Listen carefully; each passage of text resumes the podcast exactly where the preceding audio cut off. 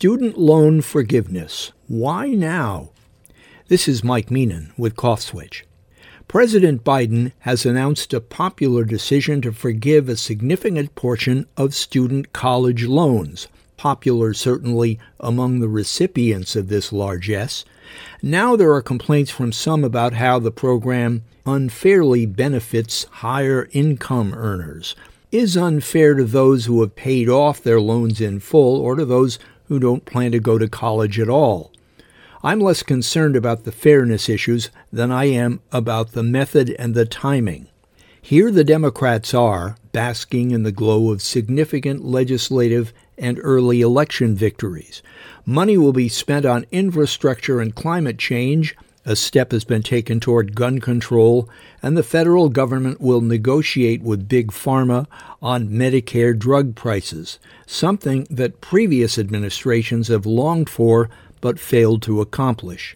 Gasoline prices are falling and President Biden's ratings are rising. The Supreme Court's ruling on abortion seems to have backfired, spurring voters, especially women, to vote Democrat, even in red states. So, why did Mr. Biden need this student loan forgiveness action now? Couldn't it have waited until after the midterms, or even after a new Congress has been seated? I would have been a lot more comfortable if a loan forgiveness program had been approved by the full Congress. Biden is sometimes very good at handing weapons to his opponents so they can beat him up with them.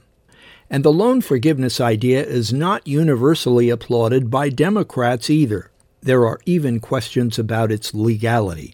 I do have sympathy for students who are burdened with these loans well into their careers but there are many related matters that need addressing. Some for profit colleges have abruptly gone out of business. Tuition for established nonprofit schools has way outstripped the cost of living increases for decades. Some of the wealthy institutions are sitting on huge endowments. What are they doing with them? A degree from a fancy university doesn't necessarily guarantee a living.